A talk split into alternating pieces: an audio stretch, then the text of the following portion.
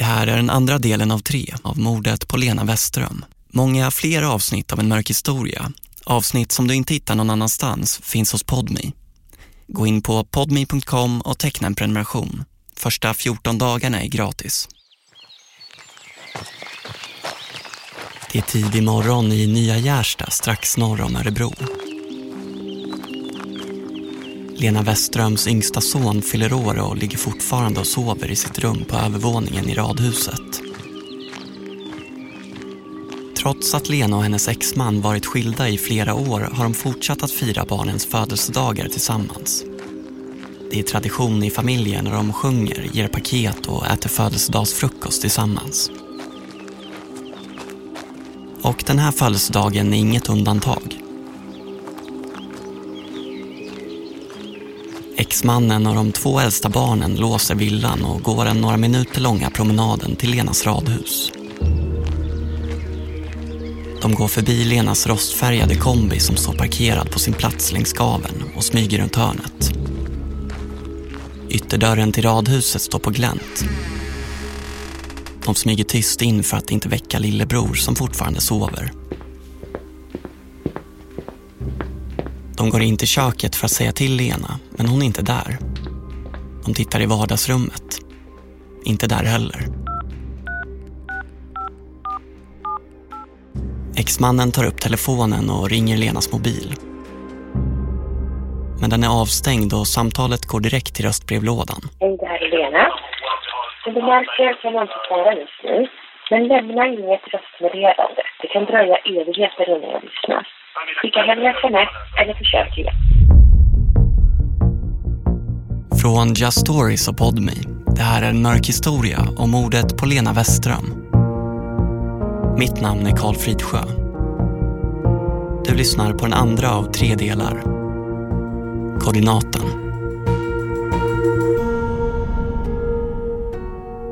Dokumentären är gjord och berättad av Sofia Sofroniado. När Lenas exman upptäcker att Lenas mobil är avstängd blir han oroad. Han slår 112 och kommer fram till polisen. Polisen, Mikael? Exmannen berättar för polisen att han och de äldsta barnen precis klivit in hos hans exfru, barnens mamma, för att de tillsammans ska fira yngsta sonen som fyller år. Men han upptäcker snart att Lena är försvunnen och i radhuset hos Lena finns flera frågetecken. Ja, okej. Läste du höra av växet? Lamporna är tända och på bordet ligger ett halvt inslaget paket. Som om hon bara gått rakt ut. Så det var sex nu på morgonen som ni skulle träffas? Ja, okej. Polisen Mikael ringer sjukhus för att kontrollera om Lena kommit in akut under natten. En kollega till Mikael ringer sen upp Lenas exman igen. Therese heter jag ringer från polisens ledningscentral. Du ringde oss här för en halvtimme sedan ungefär om Lena. Eh, har du hört någonting ifrån henne eller? Det är nu polisen för första gången får veta om Lenas förhållande med Stefan Eh, och att det ska ha varit ett destruktivt förhållande. har hon varit hotad av någon då? Lenas exman säger också att han tror att det finns en polisanmälan mot Stefan som Lena har gjort. Vad, vad handlade det om då? Var det liksom att han... Okej, lite oklart vad. Eh, ja.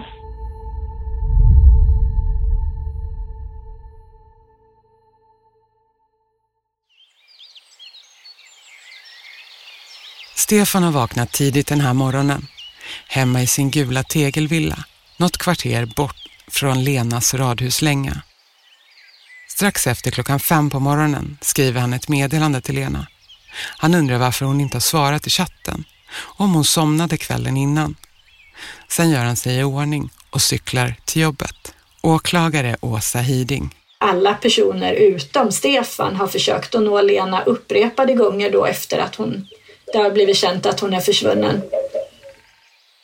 Stefan ringer aldrig Lenas telefon för att försöka få tag i henne efter det att hon försvunnit den där natten.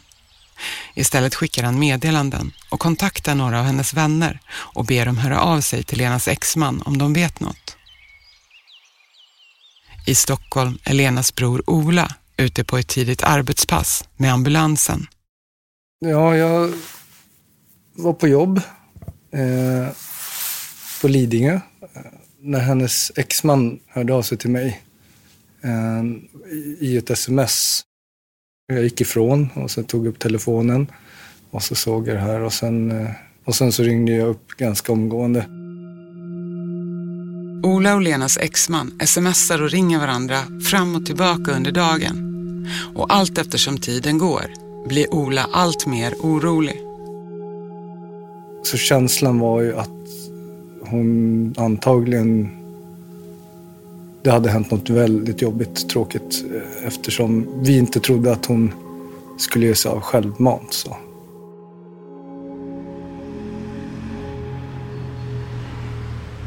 På sitt kontor i centrala Örebro har Stefan mycket att göra den här dagen. Han och exfrun Emma har länge planerat en geocachingresa till USA och det här är sista arbetsdagen innan semestern. Resan har de bokat och planerat sedan flera år, när de fortfarande var gifta. Men nu åker de istället som vänner, inte som ett par. Men trots att Emma har börjat träffa en ny man hoppas Stefan på att de ska hitta tillbaka till varandra. Eh, så vi skulle önska att vi kunde åka på en resa tillsammans som vänner. Men samtidigt så finns det ju en, jävla risk att åka iväg och eh, sova, sova i samma hotellrum och, och sådär. Men inte då som ett par utan som kompisar med någon slags speciell och nära relation. Och vi såg att det fanns en stor risk att det kan skita sig och då kanske det blir ett problem sen med alla våra kontakter. Och eftersom vi har gemensamma barn så vi, vi måste ha kontakt och det vill vi ska fungera. Klockan är kvart i tolv den 15 maj 2018. Lena har nu varit anmäld försvunnen i några timmar och hon har inte dykt upp på sitt arbete där hon är schemalagd att börja. Polisen beslutar sig då för att inleda en förundersökning om Lenas försvinnande och rubricerar det som människorov. En hundpatrull skickas till Lenas radhus för att söka efter henne och på polishuset börjar de gå igenom Lenas tidigare anmälningar mot Stefan.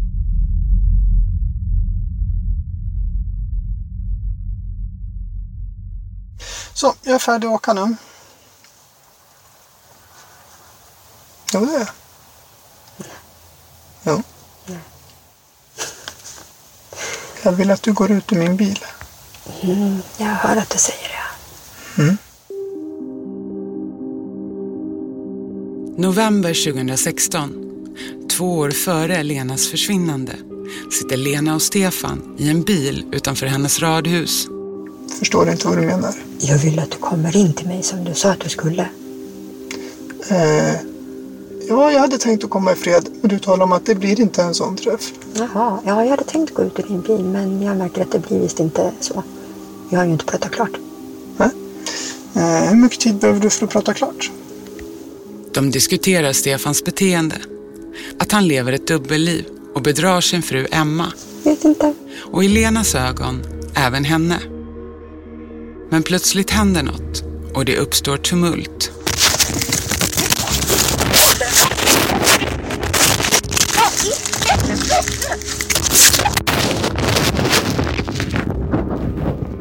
Exakt vad som händer vet vi inte. Enligt Lena tar Stefan tag om hennes nacke och trycker ner hennes huvud framåt. Samtidigt som han gnuggar sina knogar hårt i hennes hårbotten. Nu håller du så hårt i mig. Det är inte alls skönt. Men jag håller inte i dig. Eh, jo, Men enligt Stefan försöker han bara få ut henne ur bilen. hej då. Ses imorgon. Lena springer ut ur bilen och in i radhuset. Hon slänger av sig jackan och skorna. Stefan följer efter. Lena tar upp mobilen och ringer polisen. Hon står med telefonen i handen.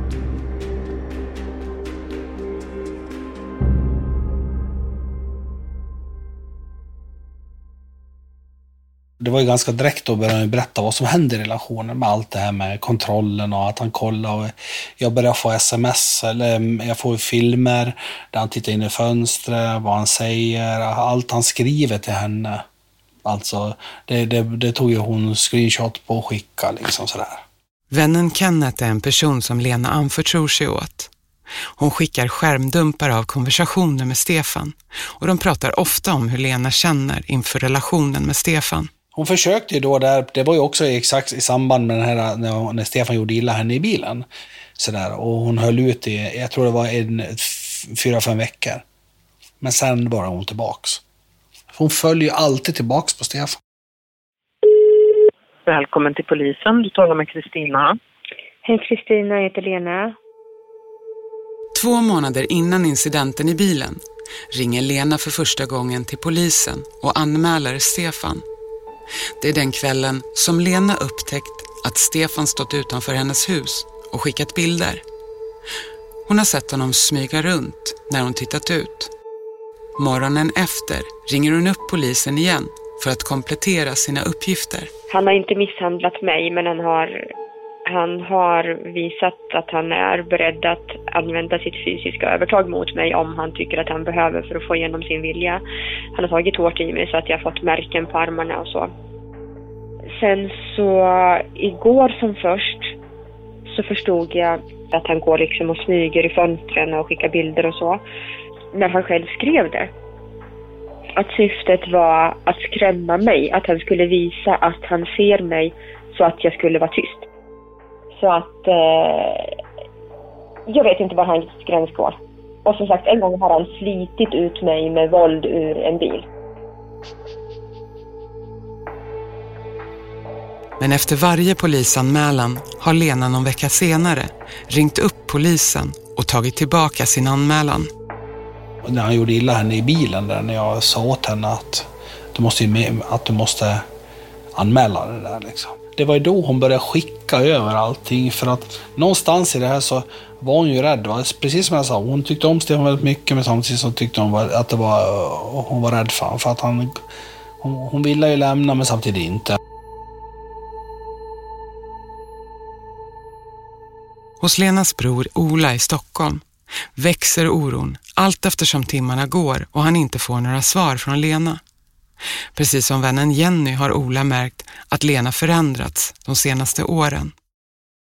Det kan ju låta som en efterkonstruktion men hon hade ju inte berättat så mycket om, om sin relation med eh, Stefan. Eh, men efter att jag hade fått höra lite grann och jag såg hur hon hade i mina ögon förändrats. Eh, så så hade jag någonstans en känsla av att det här kommer inte sluta bra. Polisen har redan hunnit hålla ett första förhör med Stefan. Och under dagen när de arbetar med att utreda Lenas försvinnande växer misstankarna mot Stefan. En jouråklagare bestämmer att Stefan ska anhållas och kallas tillbaka till polishuset på ett andra förhör. Det visar sig ju i utredningen att de uppgifter som Stefan initialt lämnar i sina två förhör den 15 maj inte är korrekta. Han lämnar i de förhören uppgifter om att deras relation, deras kärleksrelation var avslutad sedan två år tillbaka eh, och att de bara hade fortsatt att vara vänner efter det. Och det här är uppgifter som vi efterhand i utredningen ser då inte stämmer. Det är sent på eftermiddagen samma dag när Stefan är tillbaka utanför polishuset i Örebro. Han har kallats tillbaka till ett andra förhör och polisen har bett honom ta med sin mobiltelefon. Han står med den i handen och skriver meddelanden. Samtidigt håller han in kameraknappen och knäpper flera bildserier på mobilen. Varje gång han skriver ett meddelande måste han släppa knappen och sen trycker han in den igen. Han tar över 900 bilder och en film med mobilen som föreställer en parkering och entrén till polishuset i Örebro. Det Stefan gör är ju inte att han där och då så att säga fysiskt raderar bilder utan han tar nya bilder med sin telefon vilket gör då att Eh, han skriver över det lediga utrymmet och då försvårar man möjligheten att återskapa de här bilderna. Men enligt Stefan kom han åt kameraknappen av misstag. Det var inget han gjorde medvetet, säger han senare. Och där kunde vi, menar jag, motbevisa då att det här hade skett av misstag eftersom vi under utredningens gång såg att han då samtidigt som han ju då håller nere den här knappen, har släppt den upprepade gånger då för att skriva svar på konversationer som han samtidigt håller igång med andra personer. Och då måste han ju så att säga på nytt efter att ha skrivit ha kommit åt den här kameraknappen igen gång på gång. Vilket inte då förefaller särskilt sannolikt. Stefan får nu veta att han är misstänkt i utredningen om Lenas försvinnande och måste lämna ifrån sig mobilen och ett DNA-prov. Senare samma kväll hade Stefan och Emma planerat att checka in på ett hotell på Arlanda inför USA-resan. Men planerna ändras och de kommer inte iväg förrän sent under natten. Det är en jouråklagare som beslutar om att släppa anhållandet av Stefan så att han kan åka iväg på resan. Och kammaråklagare Åsa Hiding kopplas inte in förrän nästa dag. Jag fick den här utredningen på morgonen när jag kom till mitt arbete. Eh, jag tog del av Hej, Susanne Axel här. När du gör som jag och listar dig på en av Krys vårdcentraler får du en fast läkarkontakt som kan din sjukdomshistoria. Du får träffa erfarna specialister, tillgång till lättakuten och så kan du chatta med vårdpersonalen. Så gör ditt viktigaste val idag, listar dig hos Kry. Välkommen till Maccafé på utvalda McDonalds restauranger med Baristakaffe till rimligt pris. Vad sägs om en latte eller cappuccino för bara 35 kronor? Alltid gjorda av våra utbildade baristor. Det som fanns så långt i utredningen, det stod ju ganska tidigt klart för oss av den bild vi fick av de inledande delarna att Lena inte hade försvunnit frivilligt. Bland medier i Örebro har nyheten om den försvunna Lena Westrum börjat få mer och mer utrymme. Andreas Eriksson jobbar då på SVT och får tidigt ett tips från en källa inom polisen. Då pratar jag med en, en, en kontakt som jag har inom polisen som väldigt tydligt, det här var första dagen, då säger att ja, men, det, det, här är en person som inte skulle försvinna på, på egen hand. Så att eh, vi, vi befarar att hon är död. Det var liksom beskedet redan initialt. Även om Andreas poliskontakt tidigt misstänker att Lena är död så är det inget man går ut med offentligt. Och försvinnandet fortsätter att rubriceras som människorov. Det, det vart ju väldigt mycket prat på redaktionen kring det här fallet och alla redaktioner i stan vill ju liksom rapportera om det. Ja, det vart väl nästan den hela tävlingen att man ville få fram mest detaljer för att komma till en lösning så fort som möjligt. På andra sidan Svartån, i närheten av Örebro slott, har lokaltidningen Närkes Allehanda sin redaktion. Stefan Chatzianastasiou är kriminalreporter på lokaltidningen Närkes Allehanda. Ja, vi hade ju ganska många reportrar som jag minns som jobbade med det. Vi var ju bland annat ute i Gärsta och pratade med folk och försökte få en bild över hur människor där ute kände inför det här försvinnandet. Folk var ju eh, skrämda över att det hade kunnat ha skett något sånt där i området såklart. Det var ju otäckt att något sånt där, att en kvinna bara kunde försvinna. Samtidigt som Andreas och Stefan sitter på varsin redaktion, på varsin sida om Svartån och försöker få fram så mycket detaljer som möjligt om fallet, försöker Lenas bror Ola att förstå vad som händer. Jag klev in i någon, någon form av jobbmod. Eh, så det blev det blev mera som att sitta utanför och titta in eh, på vad som händer. Det gick nog inte lång tid innan jag tänkte att vi måste förbereda oss på det värsta. Kammaråklagare Åsa Hiding vet att Stefan och Emma åker till USA och bestämmer sig för att undersöka Stefans bil. Den åtgärd som vidtogs Eh, Eh, under den tiden han var på väg till USA, det var att jag tog beslut om att hans bil då skulle beslagtas för att den skulle kunna undersökas. Det är Stefans och Emmas vita Ford som lämnats på långtidsparkeringen på Arlanda som ska undersökas.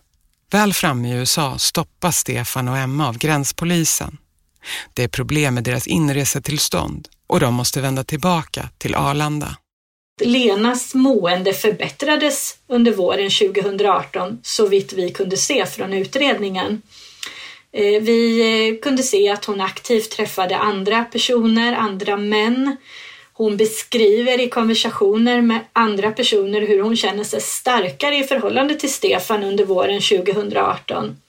Och hon skriver också flera gånger till andra personer att det nu är hon som har övertaget.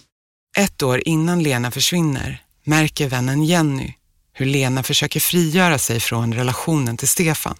Då mådde hon ju bättre. Och ja, det känns som att hon var på väg ur den där jätte, alltså den där onda cirkeln av destruktivitet. Och att hon höll på att ta sig ifrån psykiskt eh, den relationen. När otrohetsaffären mellan Lena och Stefan avslöjas vill Stefan först bryta helt med Lena. Han vill att de bara ska vara kompisar och satsa på att bygga upp förhållandet med Emma. Trots det fortsätter Stefans och Lenas intima relation. Vännen Jenny reagerar när Lena berättar. Jag tyckte det var konstigt resonemang från hans sida att liksom ja, jag, jag skulle vara nöjd med att bara vara kompis med dig och det andra det är bara för att, för att tillfredsställa dig och för att du vill det. Men han fortsätter ändå att vara ja, intim eller fysisk med dig. Båda vännerna, Jenny och Kenneth, försöker övertyga Lena om att relationen till Stefan inte är bra för henne och att hon måste ta sig ur den. Hon öppnar sig ju inte helt. Även om jag fick reda på jättemycket så fanns det ju fortfarande kvar. Men jag kammade faktiskt inte Lena medhårs hela tiden. För jag sa faktiskt till henne att, att du lever farligt i det här livet. Liksom. Och det var där vi hade ett bra prat. Men det, det, hon la ju på luren några gånger och sen kom hon tillbaka. Och hon, hon, ville, hon ville väl höra det hon ville höra, men jag tog inte det hela tiden. Polisen Olle. Hej, är jag i Örebro nu? Ja, du är i Örebro. Är jag med. Det är strax efter midnatt den 12 maj 2018. Tre dygn innan Lena försvinner. Och klockan har precis passerat midnatt. Lena kliver ut genom dörren till sitt radhus. Hon tar höger och går förbi den brunmålade garagelängan. Hennes svarta hår är uppsatt i en hästsvans. Nätterna är fortfarande kyliga och hon bär sin gröna fleecetröja, favoriten. På skördevägen tar hon höger igen och fortsätter förbi radhuslängan och det stora gula huset på vänster sida. Det tar bara någon minut innan hon är framme på Fågelbärsgatan. Hon stannar till vid gatulampan som kastar ett gulaktigt sken ner mot asfalten. Gatan är öde så när som på en katt som smiter in genom staketet till en av villorna. Hon skriver ett sms till Stefan med texten Hallå, följt av ett frågetecken. Lena skickar meddelandet igen och sen en tredje gång. Men inget svar. Hon väntar tre minuter till innan hon vänder och börjar gå tillbaka hem igen.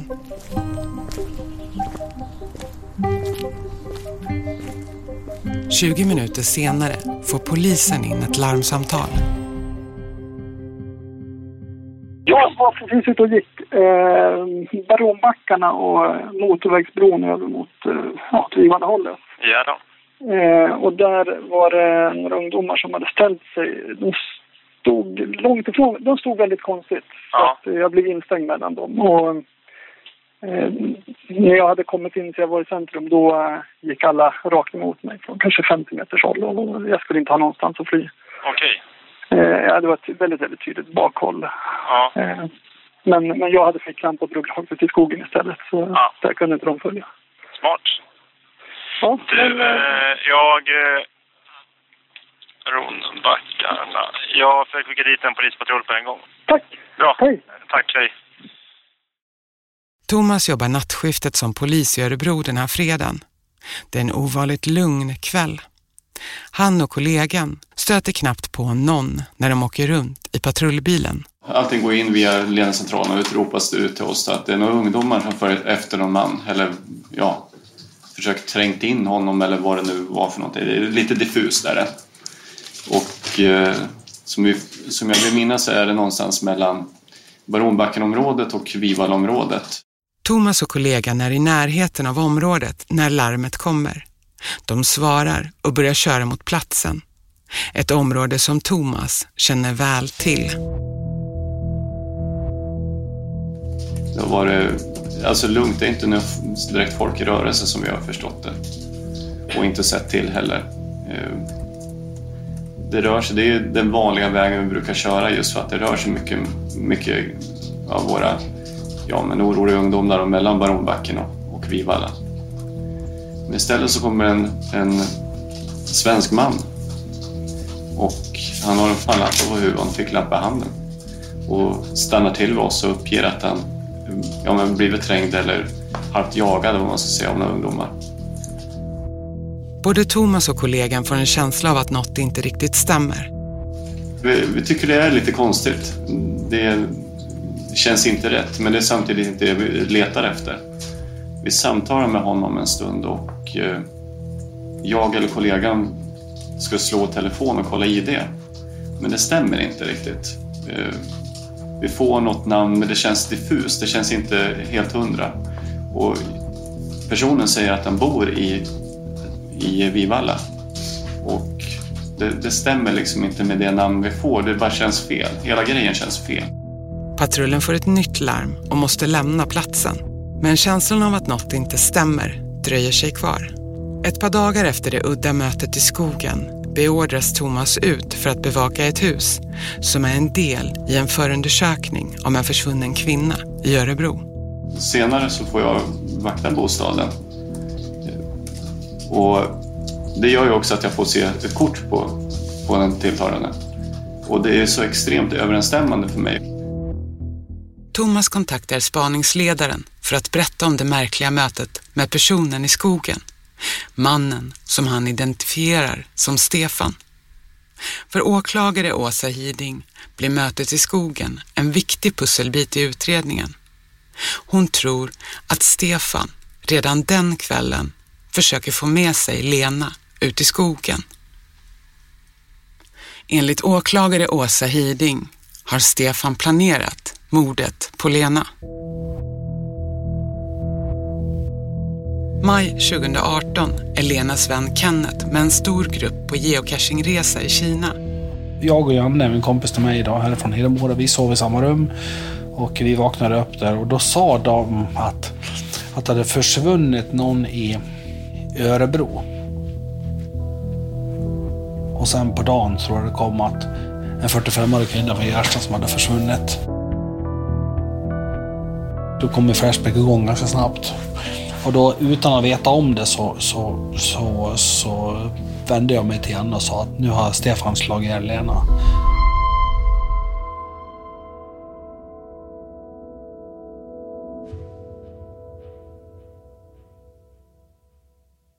Den lördagen. Jag var egentligen ledig men då åkte jag ut. Och, eller jag åkte in till redaktionen. Det är lördagen den 19 maj 2018.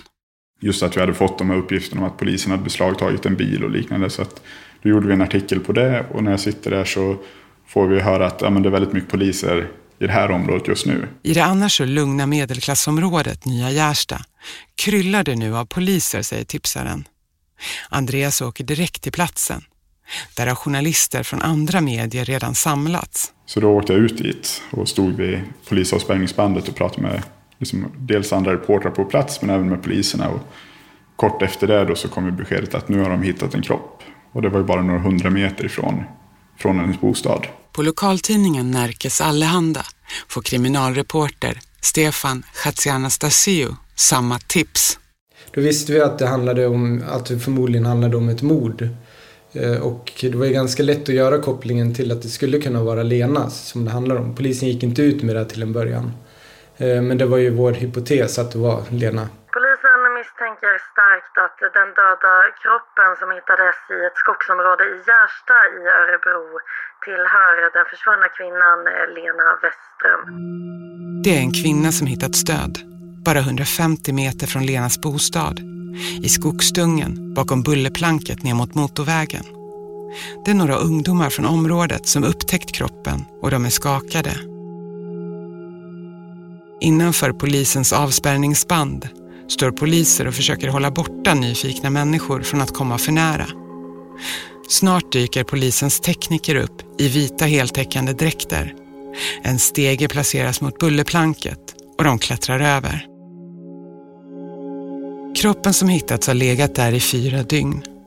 Men polistekniker och rättsläkare kan ganska snart se att den döda kvinnan har blivit mördad och att det finns många likheter med Lena. Kvinnan har svart hår, är ganska kort och på överkroppen bär hon en grön fleecetröja.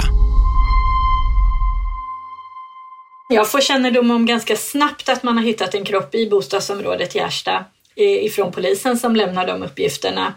Och eh, jag, precis som väldigt många andra, befarade nog att den döda personen som hade anträffats då i närheten av Lenas bostad var just Lena. Snart kommer en bekräftelse från rättsläkarna.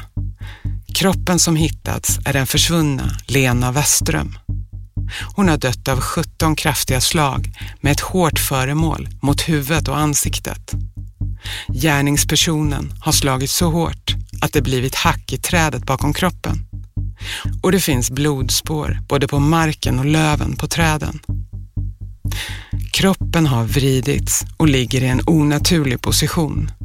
Som om någon rullat henne åt sidan för att komma åt något ur fickan på fleecejackan. Det inleds ju en utredning om mord givetvis när vi ser att vi har anträffat en person där det inte finns något, någon naturlig orsak som man kan se bakom dödsfallet. I de inledande förhören som görs med Stefan nämner han att Lena och han hade pratat om att döda varandra. Men det menar han bara var en jargong. Att om otrohetsaffären skulle avslöjas så skulle det innebära dödsstöten för dem i bekantskapskretsen. Han nämner också Stefan själv i förhör den 15 maj att han och Lena har pratat i termer om att döda.